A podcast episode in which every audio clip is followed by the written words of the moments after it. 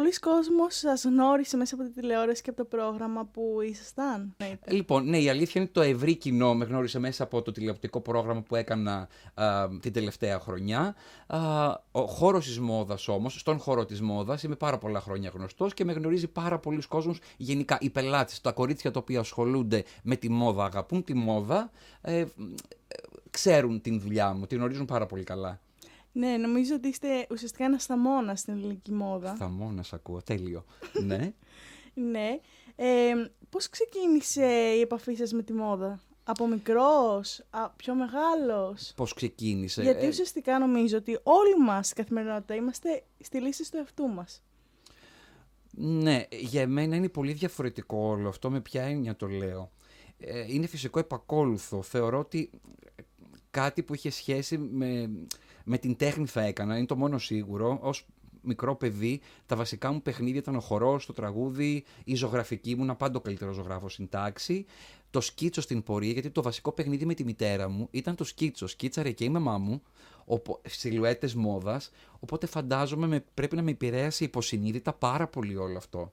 Α, θυμάμαι τα παιδικά μου χρόνια ότι ειδικά την ώρα του μαθήματος, σκίτσαρα συνεχώς, σε κενές σελίδες, ε, όποιο μάθημα υπήρχε. Σκιτσάρατε ας πούμε... Σιλουέτες μόδας, κορίτσια τα οποία φορούσαν τότε τουλάχιστον huge φορέματα, πολύ μεγάλα φορέματα. Σαν να κάνετε προσχέδια, σαν να λέμε για το μέλλον. Δεν καταλάβαινα ακριβώς ότι όλο αυτό είναι σχέδιο μόδας που ισούται με το σχεδιαστή. Μου άρεσε απλά να φτιάχνω κορίτσια με επιβλητικές εικόνες, με επιβλητικά outfit. Αυτό θυμάμαι τουλάχιστον. Οι γυναίκες μου πάντα δηλαδή ήταν δυναμικές. Δηλαδή στο περίγυρό σας βλέπατε επιβλητικά ρούχα εμπνευσμένα από ανθρώπους που είχαν επιβλητικό χαρακτήρα; Δηλαδή, σαν να λέμε ότι οι γυναίκες στο περιγυρό σας ήταν δυναμικές. Η μητέρα μου σαφέστα είναι μια πολύ δυναμική γυναίκα. Ε, δεν το συζητώ. Έχω μεγαλώσει σε γυναικείο περιβάλλον ε, και τώρα που το σκέφτομαι, πολύ ωραίο αυτό που μου λες ε, Ραφαέλα, ναι, η πλειοψηφία των γυναικών ήταν ισχυρές γυναίκες, μητριαρχικές οικογένειες. Μητριαρχικές. Οπότε Πώς πάνε αυτό... τη βρίσκουμε τη μητριαρχική οικογένεια στη σημερινή κοινωνία. Δεν νομίζω. Νομίζω ότι, η ελληνική κοινωνία, νομίζω ότι η ελληνική κοινωνία χαρακτηρίζεται από αυτό. Όχι. Εγώ θεωρώ ότι η πατριαρχία είναι βαθιά ριζωμένη στην κοινωνία του σήμερα, όπου και να κοιτάξουμε. Αν και εγώ είμαι από, μητριαρχική, από μητριαρχικό πυρήνα ουσιαστικά οικογένειας. Ναι. Αλλά νομίζω ότι κυριαρχεί η πατριαρχία στην Ελλάδα. Μπορεί να, να κυριαρχεί ως τίτλος. Ε, η βάση και η ρίζα όμως έχει να κάνει με τη γυναίκα του σπιτιού, ε, με τη μητέρα και εφόσον σπουδάζει ψυχολογία από ό,τι μου είπες πριν λίγο ε, πριν ξεκινήσει αυτή η συζήτηση και όχι συνέντευξη, ε, ξέρεις ότι όλο προέρχεται από εκεί. το ξέρεις πάρα πολύ καλά. Η μαμά, η Ελληνίδα μάνα κυρίως, ναι, ναι. έχει σχέση και άμεση σχέση και ευθύνη με όλο αυτό που βλέπουμε γύρω μας στην ελληνική κοινωνία, έτσι. Ναι, και πρέπει να έχετε μια ιδιαίτερη λατρεία προς το γυναικείο φύλλο. Γιατί ουσιαστικά ασχολείστε όλη τη μέρα με το πώ αμορφύνεται αυτό το φύλλο, πώ θα το κάνετε να νιώθει ωραία. Ναι, δεν νιώθω ότι προσπαθώ. Ε, Όπως είπα και πριν, βγαίνει αβίαστα. Έχω μεγαλώσει με γυναίκες. Γνωρίζω πάρα πολύ καλά την ψυχολογία τους. Τους άντρες δεν τους γνωρίζω πάρα πολύ καλά. Κάνω πολύ μεγάλη προσπάθεια τα τελευταία χρόνια να τους γνωρίσω. Ε, τους συμπαθώ πάρα πολύ. Με ποια έννοια; Βλέπω μια τεράστια διαφορά και αυτό που μου αρέσει πάρα πολύ στο, στα αρσενικά είναι η ευθύτητα ότι αυτό που έχουν να σου πούν θα σου το πούν direct. Δεν είναι κάτω το τραπέζι. Η γυναίκα μου έχει μία γοητεία που έχω ξεχωρίσει τι είναι αυτό στο μυαλό μου, τι, είναι αυτό που με κάνει και την ε, λατρεύω ίσως. Δεν ξέρω αν τη λατρεύω. Με κολακεύει πάρα πολύ η γυναικεία παρουσία, διότι έχει ένα στοιχείο το οποίο την κάνει μοναδική. Το δράμα. Ναι, κατάλαβα. Όχι. Συμφωνώ. Αλλά τώρα που το σκέφτηκα, μήπως ο πραγματικά επιβλητικός είναι ο άντρας και η γυναίκα είναι... έχει μια τεραματικότητα. Ναι, το ίδιο λέμε. Ε, ο άντρας έχει το δυναμισμό, αυτό το χαρακτηρίζει, αλλά είναι, όπως είπα, η ταμπέλα, η εικόνα. Όλο το υπόλοιπο το χειρίζεται η γυναίκα ξεκάθαρα. Το ξέρετε πάρα πολύ καλά αυτό. Ειδικά η Σιραφέλα που είσαι γυναίκα, το ξέρεις πάρα πολύ εννοείται, καλά. Εννοείται. Γιατί έχετε πάρα πολλούς ρόλους και μπορείτε να μπείτε σε πάρα πολλούς ρόλους, έτσι. Εσείς νομίζετε ότι πιο πολύ προσέχει την εμφάνιση ένας άντρας ή μια γυναίκα κατά μέσο όρο; Πλέον και τα δύο φύλλα, τα τελευταία χρόνια βλέπουμε πάρα πολύ έντονα τα αγόρια να προσέχουν πάρα πολύ. Είναι πάρα πολύ εύκολο για τα αγόρια αυτό να ξέρετε. Να ξέρεις μάλλον. Α, το ξέρετε εσύ για εσάς. Α, τα αγόρια πλέον α, ασχολούνται γιατί υπάρχει ένα κομμάτι της μόδας το οποίο έπρεπε να πλασαριστεί εμπορικά τουλάχιστον. Α, Έχουν γίνει τα πάντα και έπρεπε να βρουν ένα καινούριο αγοραστικό κοινό. Το καινούριο αγοραστικό κοινό είναι οι άνδρες και αυτό το βλέπουμε πολύ έντονα τα τελευταία χρόνια πριν, περιο- πριν κατάσταση COVID.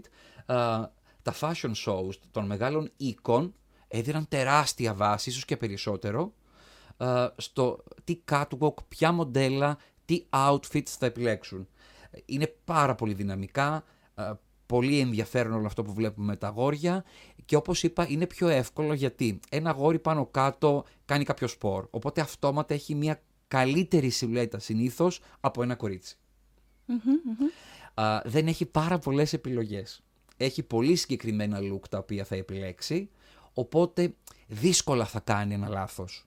Ένα ωραίο απλό κούρεμα, ε, μια φρεσκάδα στο όλο look του, t-shirt, παντελόνι, βερμούδα, sneakers και είναι έτοιμος. Υπάρχει κατηγορία των αγοριών που κάνουν περισσότερο styling, έτσι, το οποίο και πάλι δεν βλέπεις τραγικά λάθη. Το αγόρι το οποίο θα ασχοληθεί με την εμφάνισή του και μόνο που μπαίνει στη διαδικασία αυτή θα το κάνει σωστά. Γιατί δεν είναι υποχρέωσή του. Ενώ στις γυναίκες έχει περάσει υποσυνείδητα αυτό ότι πρέπει πάντα να είστε θελκτικές και όμορφες για να τραβήξετε τα βλέμματα των ανδρών. Για να φλερτάρετε. Κατάλοιπο της πατριαρχίας είναι εδώ, να το σημειώσω. Ναι, αυτά είναι όμως κάποια ε, στερεότυπα. Ε, Ναι. Οκ. Ε, εγώ δηλαδή παρατηρώ στην καθημερινότητα ότι τα αγόρια σαν να έχουν ένα έμφυτο ανταγωνισμό για τις μάρκες.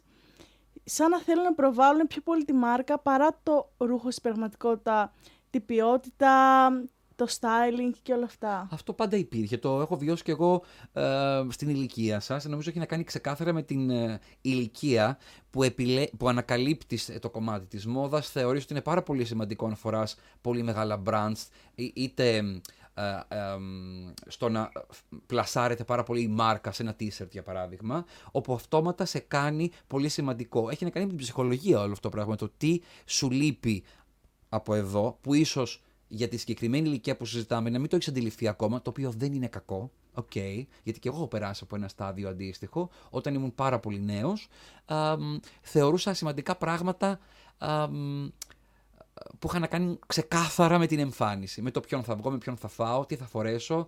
Αμ, ήταν και μια εποχή τα 90s όπου υπήρχε μια τάση αμ, του σνομπισμού. Ο τρόπος που κυκλοφορούσαμε έξω και πλασάραμε τον εαυτό μας ήταν λίγο σε απόσταση. Α, κατάλαβα. Υπήρχε αυτός στα 90s. Α, Σαν έχει κάποιος μία βιτρίνα δηλαδή. Μπράβο. Που δεν μπορούσες εύκολα να τη διαπεράσεις και να του μιλήσεις. Μα όλοι προσπαθούσαν για αυτό, διότι ίσως τότε σε έκανε να νιώθεις πιο σημαντικός. Αυτό μπορεί να υπάρχει σε μία δόση τώρα, γιατί είναι και πολύ σημαντικό στα 90s, βέβαια εσείς δεν το έχετε βιώσει, αλλά νομίζω έχει να κάνει ξεκάθαρα με το με τον τρόπο ζωής και το lifestyle γενικά, από ζωή που θέλεις εσύ να προωθήσεις. Όλα όμως ξεκινούν από εδώ που καταλήγουν εδώ και εδώ σύμφωνα με αυτό που θα πεις και θα δείξεις. Για μένα λοιπόν ως σχεδιαστής μόδας δεν παίζει κανένα ρόλο η εμφάνιση. Σίγουρα είναι η ταυτότητα, είναι η πρώτη επαφή που σε κάνει συμπαθή ή όχι στα μάτια κάποιου που ο οποίος μένει περισσότερο στην εικόνα. Σε μένα δεν ισχύει αυτό.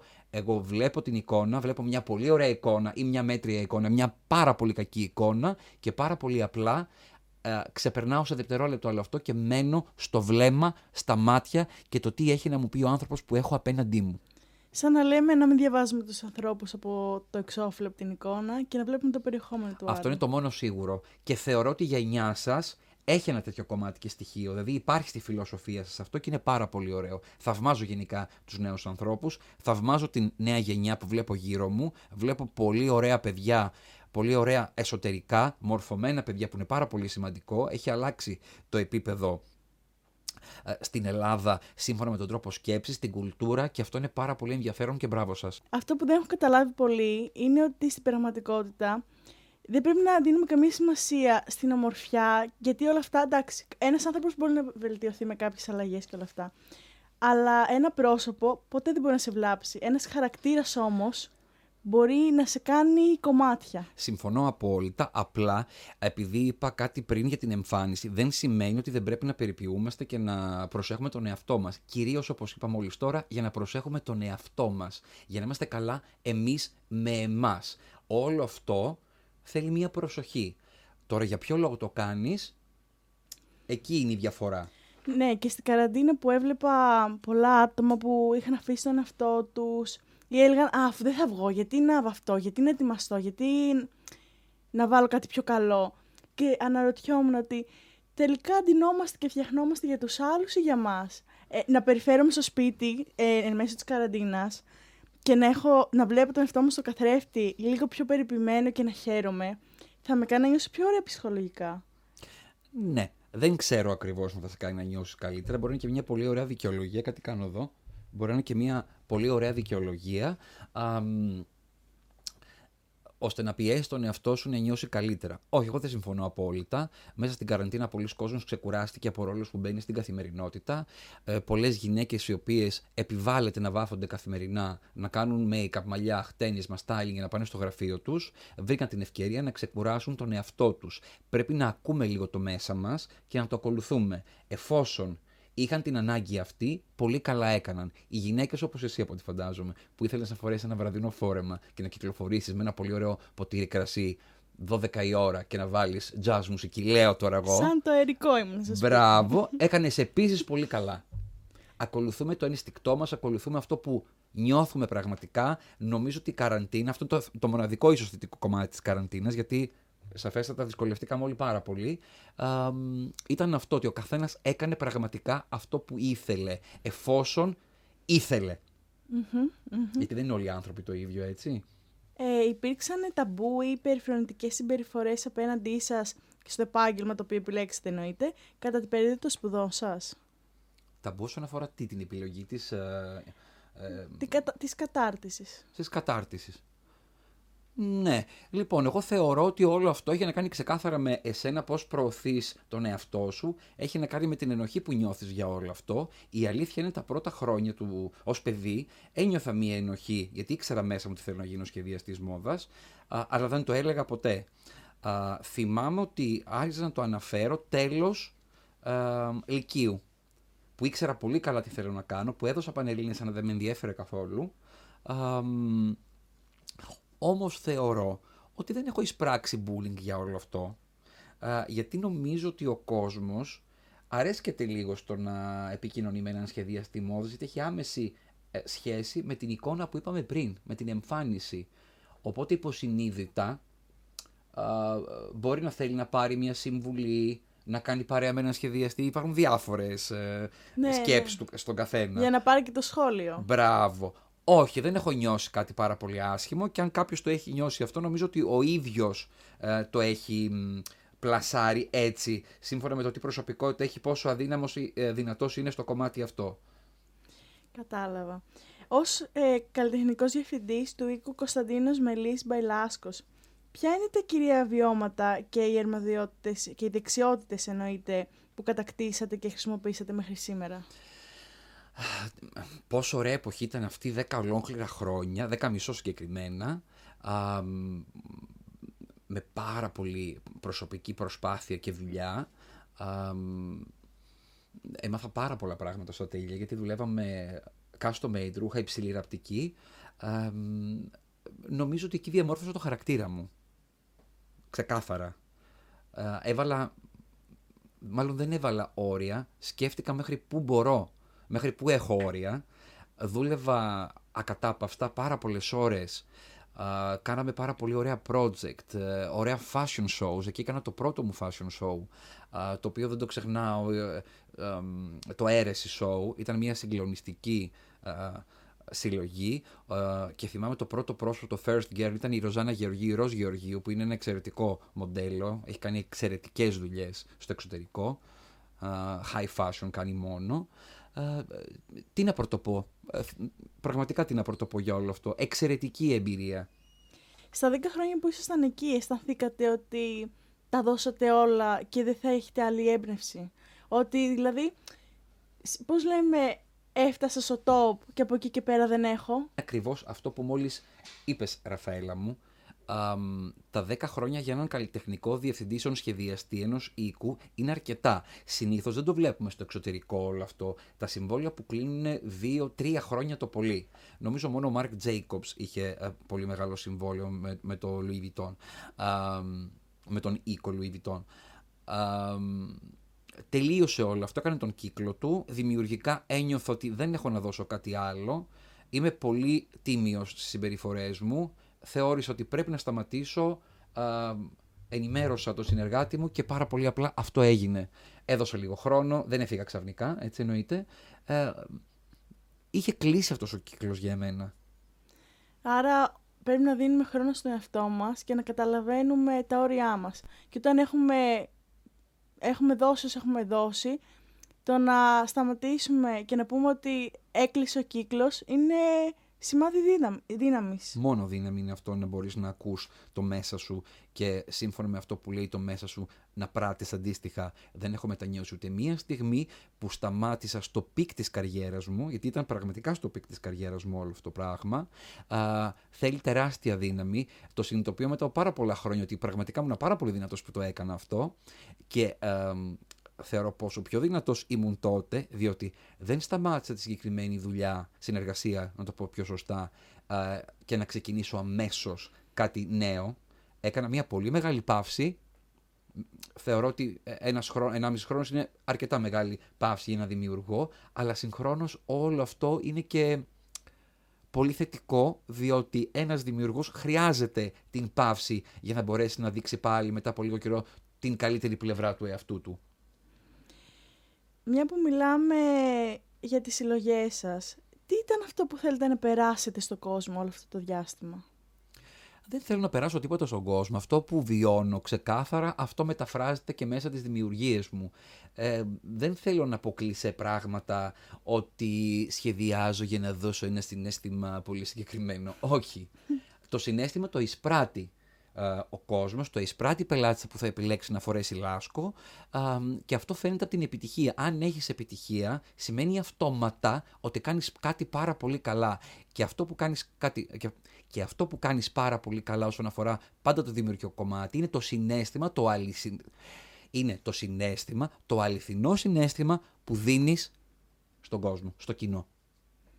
Θεωρείτε ότι στον ελλαδικό χώρο ανθίζει και εξελίσσεται με τα χρόνια η μόδα. Ναι. Λοιπόν, καταρχάς... Ορμόμενη ουσιαστικά από την, παγκοσμιοποίη- από την παγκοσμιοποίηση και από τα διεθνή πρότυπα. διεθνή πρότυπα μπορεί να υπάρχουν. Θεωρώ όμως, θα γίνω λίγο αυστηρός, ότι η μόδα στην Ελλάδα πραγματικά δεν υπάρχει. Και με ποια έννοια. Δεν είμαστε μια βασική α, μ, μητρόπολη μόδας, δεν είμαστε μια τεράστια αγορά ώστε να πλασάρουμε τάσεις. Για εμένα, το Λονδίνο, το Παρίσι, ε, η Νέα Υόρκη, το Μιλάνο, είναι πόλεις οι οποίες κάνουν πολύ σημαντικά α, fashion weeks και βγάζουν trend, βγάζουν τάσεις. Σωστά; Η Ελλάδα δεν το κάνει αυτό. Όμως, για να μην ακυρώσω εντελώς την ελληνική μόδα, υπάρχει ένα τεράστιο βήμα, ένα σημαντικό βήμα, όσον αφορά Έλληνες σχεδιαστές και εταιρείες πολύ και εταιρείες με πολύ ωραία αισθητική, οι οποίες και οι οποίοι λανσάρουν ένα resort ύφος με πολύ ελληνικά folk στοιχεία, το οποίο θεωρώ ότι είναι και η ταυτότητά μας. Αυτά, όλα τα στοιχεία που μόλις είπα, θα μπορούσαν κάλλιστα να δημιουργήσουν α, έναν επίσημο σύλλογο επιτέλους Ελλήνων σχεδιαστών και ένα επίσημο Fashion Week και οι Έλληνες σχεδιαστές χωρίς να κάνουν copy-paste ή χωρίς να είναι επηρεασμένοι ξεκάθαρα από τα trends, όλοι επηρεαζόμαστε από τις τάσεις αφέστατα, αλλά έχουμε ταυτότητα, μπορούμε να δώσουμε κάτι διαφορετικό. Κάτι το οποίο δεν γίνεται εδώ και πάρα πολλά χρόνια. Έχουν γίνει τεράστιες προσπάθειες, αλλά πάντα κάτι σταματάει όλο αυτό. Γιατί η μόδα, εκτός το δημιουργικό κομμάτι, είναι business πάνω απ' όλα. Σωστά; Πρέπει να δημιουργήσεις μία συλλογή και να την πουλήσεις στο κοινό. Το να δημιουργήσω εγώ μία συλλογή πάρα πολύ ωραία για τα δικά μου μάτια, να την βλέπω μόνο εγώ στο ατελιέ μου και να μην αγοράζει κανείς τίποτα από όλο αυτό, δεν σημαίνει πραγματικά τίποτα. Και για τον σχεδιαστή και για το κοινό. Αυτό που δημιουργείς πρέπει να είναι θελκτικό, να θέλει ο άλλος να μπει μέσα στην χή ταυτότητα, οποιοδήποτε σχεδιαστεί. Μπορεί ένα ρούχο να αποτυπώσει μία ανάμνηση, ένα συνέστημα και μία συνθήκη; Ε, μόνο αναμνήσεις, μόνο συναισθήματα, μόνο συνθήκες. Όπως είπα και πριν, ε, είναι ξεκάθαρα βιωματικές οι συλλογές μου. Ακόμα και η συλλογή που έκανα Come Back to Back to Blanche είχε να κάνει ξεκάθαρα με την περίοδο που έζησα στο εξοχικό μου σπίτι, η επαφή με τη φύση, με την ελληνική ύπεθρο, τα ταξίδια που έκανα κυρίως στην Πελοπόννησο, στην Νότια Πελοπόννησο, επηρεασμένος από όλα αυτά τα ελληνικά μπροντερία κλέσ ίσον κοφτά, το λευκό χρώμα, ε, το βελονάκι που έπλεκαν οι κυρίες το απόγευμα σε κάποια σοκάκια ή σε κάποιους πύργους αντίστοιχα ενετικούς. Γι' αυτό και ήταν ξεκάθαρα λευκή και επηρεασμένο στο Back to Black της ε, Amy Winehouse. Ε, έκανα μία αλλαγή και έκανα Back to Blonde που σημαίνει λευκό. Ακούω πολλές φορές από τους γύρω μου ότι «Α, θέλω να βάλω αυτό, αλλά μην, τρα... τραβήξω και τα βλέμματα» ή «Θέλω να βάλω το άλλο, αλλά μπορεί να είναι πολύ έντονο και κάποιος ή να μου πει κάτι ή να έχω ένα πολύ έντονο βλέμμα τι θα λέγατε σε ένα παιδί που το σκέφτεται αυτό; Ο άνθρωπος ο οποίος σκέφτεται το τι θα πει ο περίγυρός του, ε, νομίζω ότι κάνει πάρα πολύ κακό στον εαυτό του γιατί δεν θα απελευθερωθεί ποτέ. Δεν ντυνόμαστε για να αρέσουμε. Μάλλον ντυνόμαστε πολλές φορές για να αρέσουμε στους άλλους. Το μοναδικό κομμάτι το οποίο δέχομαι είναι στο όταν θέλεις να φλερτάρεις. Ναι, it's okay. Η εμφάνιση παίζει πολύ σημαντικό ρόλο εκεί. Όμως δεν φτιαχνόμαστε για να αρέσουμε στους γύρω μας. Ε, είναι πολύ κλεισέ αυτά που λέμε, αλλά ισχύει. Mm-hmm. Ντύνεσαι είτε πολύ κεντρικά, είτε πολύ ε, minimal, γιατί πάρα πολύ απλά εκφράζεσαι μέσα από αυτό. Είναι η ταυτότητά σου, όπως είπαμε. Θέλεις να βάλεις πολύ έντονα αξεσουάρ και να σε προσέξουν κάποιοι. It's okay, αν έχεις αυτό το ζητούμενο το κάνεις. Υποτίθεται υπάρχει στην ψυχολογία ε, μία άποψη ότι ο άνθρωπος ο οποίος είναι πάρα πολύ loud εμφανισιακά προσπαθεί να τραβήξει τα βλέμματα. Γιατί ίσως του έχει λείψει προσοχή. It's okay, ακόμα και αυτό να ισχύει, εφόσον δεν κάνει κακό σε κάποιον, καλά κάνει και το κάνει. Δεν με ενοχλεί εμένα Και εφόσον αναφέρατε για το φλερτ και όλα αυτά. Ωραίο είναι το φλερτ, πολύ. Εννοείται. Αλήθεια, πώς φλερτάρετε εσείς ε, ως νέα γενιά εκτός από τα social, στο live, στο real, φλερτάρετε; Νομίζω πιο... είμαστε πιο μαζεμένοι. Δεν είμαστε τόσο διαχειτικοί. Δεν θα, δεν θα κάνω αυτό το catcalling που κάνουν οι μεγαλύτερες ηλικίες. Ναι. Ε, το, το θεωρείτε λίγο παλιακό ή απλά δεν, δεν το ξέρετε; Δηλαδή, αν το κάνει κάποιος στη δική σας ηλικία, θα το θεωρήσετε τύπου Α, ο Πέφτουλας μου μιλάει.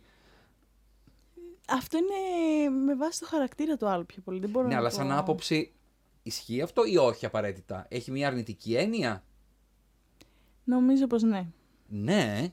Νομίζω πως ναι. Απλά ζούμε σε μια πολύ διαφορετική εποχή. Γιατί μπορεί να είσαι σε ένα μπαρ, λέω εγώ τώρα, γιατί το έχω δει πολλές φορές, να υπάρχει κάποιο πολύ ωραίο βλέμμα και να φύγεις και να σου στείλει μήνυμα, ας πούμε, στο Instagram ή στο Messenger π.χ. Γιατί; Το λες εκείνη την ώρα live, είναι πάρα πολύ ωραίο. Να πεις μια πολύ ωραία κουβέντα, θα σε κάνει νιώσεις υπέροχο και εσύ και ο άλλος που θα το πει, θα το μοιραστείς. Δεν είναι κακό τόσο. Μιλάμε για μια πολύ ωραία επαφή και οριακή επαφή. Όχι να σου πει mm-hmm. πράγματα τα οποία δεν θα θέλεις να ακούσεις. Στην πραγματικότητα υπάρχουν πρόστιχα ρούχα ή πρόστιχα μυαλά πίσω από αυτά; Πρόστιχα μυαλά. Τώρα δεν θέλω να χρησιμοποιήσω αυτή την ε, έκφραση γιατί το πρόστιχο μπορεί για κάποιον να είναι και ένα είδος φαντασίωσης. Σωστά; Mm-hmm. Μάλλον εννοείς για τα ε, αισθησιακά ρούχα και τις αισθησιακές υπάρξεις που ίσως συνδυάσουν ε, την εμφάνιση ε, με την προσωπικότητα. Ναι, και να υπάρχουν so what; Αν νιώθουν καλά μέσα σε αυτό οι συγκεκριμένες γυναίκες, γιατί φαντάζομαι για γυναίκες μιλάς, ή όχι απαραίτητα και για αγόρια, γιατί και αγόρια βλέπουμε που έχουν ένα πολύ έντονο sex appeal. Καλά κάνουν. Έχει να κάνει ακριβώς με αυτό που είπα πριν λίγο, με το loud κομμάτι της εμφάνισης, την εγκεντρικότητα. Αυτός που είναι πολύ κεντρικός τραβάει τα βλέμματα. Αυτός που θέλει να είναι πάρα πολύ σεξ τραβάει τα βλέμματα. Για κάποιο λόγο το κάνει αυτό. Το, καλό, ε, το θετικό μάλλον σε όλο αυτό θα είναι στην πορεία να αντιληφθεί για ποιο λόγο το κάνει. Αν είναι σίγουρος και το κάνει μόνο και μόνο για τον λόγο που έχει και τον στόχο που έχει στο μυαλό του και ξέρει για ποιο λόγο, no problem. Πολλοί σχεδιαστέ φοράνε μόνο μαύρα στην καθημερινότητά τους. Εσείς το ακολουθείτε αυτό. Γιατί τώρα παρατηρώ ότι φοράτε όντως τώρα μόνο μαύρα. Δεν νομίζω ότι φοράνε όλοι μόνο μαύρα. Απλά, εάν θεωρείς ότι οι περισσότεροι σχεδιαστές ντύνονται πάρα πολύ ήσυχα, σύμφωνα με αυτό που κάνουν, ναι, το, το βλέπουμε εδώ και πάρα πολλά χρόνια. Ε, δεν είναι πολύ φυσιολογικό όταν είσαι όλη μέρα σε υφάσματα, σε υφές, σε χρώματα, ε, σε κρίσταλα, ε, σε πολύ ιδιαίτερες δημιουργίες. Εμένα προσωπικά, και θα μιλήσω πάλι για μένα, δεν με αφορά καθόλου η εμφάνισή μου. Είναι το τελευταίο πράγμα το οποίο θα σκεφτώ. Ε, λόγω του χρόνου μου, ότι έχω, δουλεύω πάρα πολλές ώρες στο ατυλιέ, ένα διάστημα μπήκα στη διαδικασία και επέλεγα μόνο μαύρα ρούχα, διότι ήταν πάρα πολύ εύκολο να συνδυάζονται. Οτιδήποτε 7,5 ώρα το πρωί κάνεις το ντουζ, παίρνεις ένα t-shirt, ένα παντελόνι, μία βερμούδα, ένα ζευγάρι sneakers και that's it. Δηλαδή δεν να καν στη διαδικασία. Εκεί παίζει ρόλο βέβαια το πατρόν και η φόρμα του ρούχου, αν θέλεις να είναι σύγχρονο ή όχι, τι είδους sneakers θα φορέσεις, τι είδο τι πατρόν παντελόνι θα φορέσεις για να είναι πιο σύγχρονο το κούρεμά σου και η φρεσκάδα που αποπνέεις γενικά. εγώ το έχω υιοθετήσει γιατί πολύ απλά με βολεύει. Βέβαια, μετά την εκπομπή και με τη συνεργασία που είχαμε τη Λίλα την Κουτσιουμάρη, τη Ηλίστρια μου, την οδηματολόγο μου, ε, η οποία άρχισε να μου φέρνει από μόνη της χρωματιστά ρούχα, εμπριμέ, δηλαδή νομίζω ότι έβαλα τα πάντα πλέον στην εκπομπή. Και γι' αυτό το λόγο φέτος ήταν η πρώτη χρονιά μετά από πάρα πάρα πάρα πάρα πολλά χρόνια που αγόρασα ρούχα σε μπέζ, σε χακί, που μου πάει πάρα πολύ το χακί να ξέρετε. Μπέζ, χακί και λευκό. Έχω δηλαδή στην καρνταρόβα μου αυτά τα ρούχα πλέον για καλοκαίρι. Πώς νιώσατε που σας έδινε άλλος και όχι εσεί τον εαυτό σας, Ήταν το χειρότερό μου κομμάτι, το fitting, όπως επίσης και το ρετούς ε, στο make-up. Ήταν ό,τι χειρότερο για εμένα. Όταν βιώνεις όλο αυτό ε, και δουλεύεις για άλλα, έχεις μάθει να δουλεύεις για άλλα πρόσωπα, και δεν σε νοιάζει τόσο πολύ η εμφανισή σου με την έννοια αυτή ότι θα βγεις τηλεοπτικά και πρέπει να κάτσεις να ασχοληθείς τουλάχιστον 2-3 ώρες για το πώς θα σε χτενίσουν, πώς θα σε μακιγιάρουν και πώς θα σε ντύσουν. Ε, για μένα ήταν αυτό λίγο χάσιμο χρόνου στο δικό μου μυαλό, οπότε ήθελα να γίνεται πάρα πολύ γρήγορα. Είναι πολύ όμορφο να σε φροντίζουν, δεν το συζητώ όλο αυτό, είναι πάρα πολύ ωραίο. Απλά ήταν και λίγο κουραστικό για εμένα, γιατί ο στόχος μου δεν ήταν στη συγκεκριμένη εκπομπή πώς θα βγω, αλλά να δείξω τη δουλειά μου όσο πιο καλά μπορούσα σε μια, πάρα πολύ δύσκολη ε, σε μια πάρα πολύ δύσκολη περίοδο. Σκεφτείτε ότι είχαμε lockdown, ήταν όλα τα καταστήματα κλειστά, η πρώτη μας ύλη, τα ρούχα και τα ξεσουάρι ήταν πάρα πολύ λίγα, πολύ συγκεκριμένα και μας δυσκόλεψε πάρα πολύ. Παρ' όλα αυτά πέρασα πάρα πολύ ωραία και δώσαμε τον καλύτερο εαυτό μας σύμφωνα με την πρώτη ύλη που είχαμε πάντα, έτσι. Δηλαδή θα ξανακάνετε τηλεόραση. Η τηλεόραση τελικά, όπως μου είχαν πει αρχικά, είναι μικρόβιο. Ναι, θα ξανά έκανα τηλεόραση, εφόσον θα ήταν κάτι πάρα πολύ κοντά σε μένα, θα είχε σχέση με τη μόδα ίσως, γιατί νομίζω ότι τα πήγα πάρα πολύ καλά μόνο και μόνο επειδή είχε να κάνει άμεσα με αυτό που κάνω και στο ατελιέ. Οπότε ο εαυτός μου στο ατελιέ μεταφέρθηκε τηλεοπτικά. Γενικότερα η καθημερινότητά σας πώς ξεκινάει; Πάτε στο τελιέ και έχετε πάντα έμπνευση; Λοιπόν, ξεκινάμε πάρα πολύ νωρίς. Γενικά ξυπνάω νωρίς. Μου αρέσει να εργάζομαι το πρωί πολύ νωρίς. Θεωρώ ότι για μένα τουλάχιστον είναι πολύ σημαντικό. Έχω καθαρό μυαλό και μπορώ να το δώσω όλο. Φτάνω λοιπόν στο ατέλειε με την αγαπημένη μου βοηθό τη Σοφία και ε, έχουμε βγάλει ήδη ένα πρόγραμμα σύμφωνα με το τι παραγγελίες, αν είμαστε σε φάση που ε, ράβουμε όπως λέμε custom made τις πελάτησές μας, κοιτάμε τις πρόβες μας, κοιτάω τις αλλαγές που έχουν γίνει στην πρώτη πρόβα ή που θα γίνουν στην πορεία.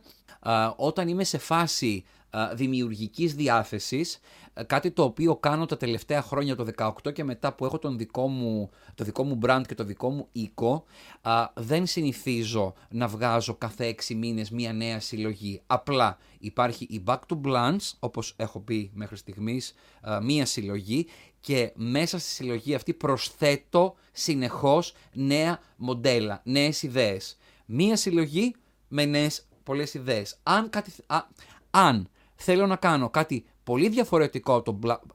Εάν, ξανά, εάν θέλω να κάνω κάτι πολύ διαφορετικό από το Back to Blanche που δεν έχει καμία σχέση με την εικόνα και την αισθητική της συγκεκριμένης γραμμής, παρουσιάζω κάτι καινούριο. Όπως για παράδειγμα την χειμερινή συλλογή του Black Edition, Lascos Black Edition, που είναι μια total black συλλογή. Γενικά θέλω να δουλεύω με concept. Δεν θέλω να κάνω αφαιρετικά πράγματα σύμφωνα με αυτό που, μπορεί, που, σύμφωνα με αυτό που έχει στο μυαλό της μόνο η πελάτησα. Θέλω μέσα από τη δική μου διάθεση να βγάλω ένα προϊόν το οποίο θα αρέσει χωρίς το οποίο θα αρέσει χωρίς πολλές αλλαγές. Γιατί μην ξεχνάμε, δουλεύοντας custom made, έχεις τη συλλογή σου, έχεις τα δείγματα όπως λέμε, έρχεται η πελάτησα, επιλέγει το μοντέλο που θέλει και έχει τη δυνατότητα βέβαια, της δίνουμε τη δυνατότητα να αλλάξει κάτι. Γιατί μπορεί, ε, σαν σωματότυπος, να μην της πηγαίνει π.χ. ο ένας ώμος ή να θέλουμε μία ένταση στο επάνω μέρος, ένταση στο κάτω μέρος και αντίστροφα. Σωστά; Όμως, αυτό που με χαροποιεί πάρα πολύ, ειδικά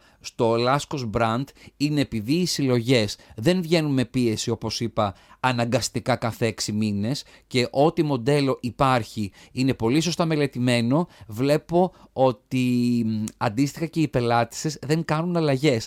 Είναι πολύ ωραίο να έχεις μία συλλογή και να μην γίνεται καμία αλλαγή, γιατί πάρα πολύ απλά ε, εισπράττεις ότι το προϊόν που έχεις φτιάξει, η δημιουργία που έχεις μπροστά σου και η πελάτησα είναι άρτια, έχει άποψη, έχει συνέστημα και το εισπράττει και θέλει να μπει μέσα σε όλο αυτό. Αυτό μου ακούγεται σαν μια περιγραφή της επιτυχίας στο επάγγελμα. Ναι, αυτή είναι η επιτυχία. Η επιτυχία για εμένα ε, και η στιγμή που με χαροποιεί πάρα πολύ είναι όταν βλέπω πελάτησες οι οποίες παραλαμβάνουν ε, το φόρεμα, τον τεπιές, ό,τι και αν έχουν παραγγείλει σε μένα και φεύγουμε ένα τεράστιο χαμόγελο. Είναι πάρα πολύ ωραίο. Και όταν με παίρνουν μετά από κάποιες μέρες ε, φορώντας το συγκεκριμένο look σε, στο event που έχουν επιλέξει και μου λένε κύριε Λάσκο ακούσαμε μόνο πολύ ωραία σχόλια. Πλέον υπάρχουν κάποια μυστικά σύμφωνα με τη γραμμή και την ταυτότητα που έχεις ως σχεδιαστής που τα χρησιμοποιείς ως τρικ για να είναι πάντα επιτυχημένα τα ρούχα σου.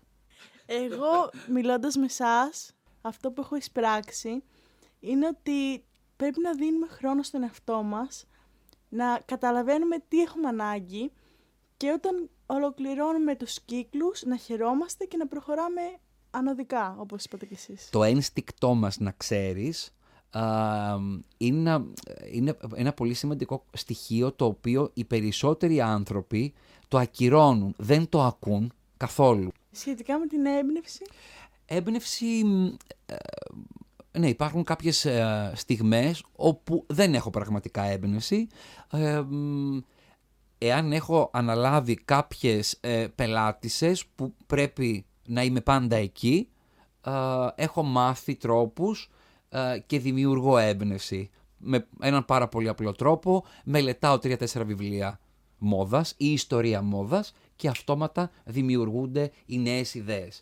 Ε, συνήθως, πριν αποτυπώσω την ιδέα στο χαρτί ως σκίτσο, εγώ προσωπικά έχω εικόνα Δηλαδή βλέπω το ρούχο. Δηλαδή το βλέπω το φορεμένο. φαντάζεστε; Το βλέπω φορεμένο. Ναι, έχω εικόνα για το πρόσωπο το οποίο έχει επιλέξει εμένα. Όταν είναι πελάτησα, καταρχάς δημιουργώ μια προσωπική σχέση. Επιβάλλεται για εμένα αυτό, διότι βλέπω μια εικόνα μεν, ένα σωματότυπο συγκεκριμένο που εκεί έχει να κάνει με το τεχνικό κομμάτι, ποια δυνατά ε, σημεία έχουμε, ποια είναι αδύναμα, τι πρέπει να καλύψουμε, τι όχι. Και σύμφωνα με αυτό που μου δίνει η προσωπικότητα της συγκεκριμένης γυναίκας, δημιουργώ. Θα θέλαμε να σας ευχαριστήσουμε πάρα πολύ που ήσασταν εδώ πέρα σήμερα και αφιερώσατε ένα κομμάτι από το χρόνο σας, ξέροντας ότι έχετε πάρα πολλές υποχρεώσεις και ελπίζω αυτός που το ακούει να πάρει από εσάς αυτά που πρέπει και να εμπνευστεί και να περιποιηθεί λίγο περισσότερο τον εαυτό του, λίγο περισσότερο τα ρούχα του, να σκεφτεί ότι «Α, είμαι στην καθημερινότητά μου, θα μπορούσα να βελτιωθώ». Εγώ σε ευχαριστώ, Ραφαέλα μου πάρα πολύ. Πεθαίνω με τον πληθυντικό σου ακόμα. Πεθαίνω με αυτό όλο. Εάν βοήθησα έστω και ένα άτομο ε, σύμφωνα με αυτά που είπα, είναι πολύ σημαντικό. Προσέχουμε πάντα την ψυχή μας, αγαπάμε τον εαυτό μας και μετά όλα τα υπόλοιπα έρχονται πάρα πολύ χαλαρά.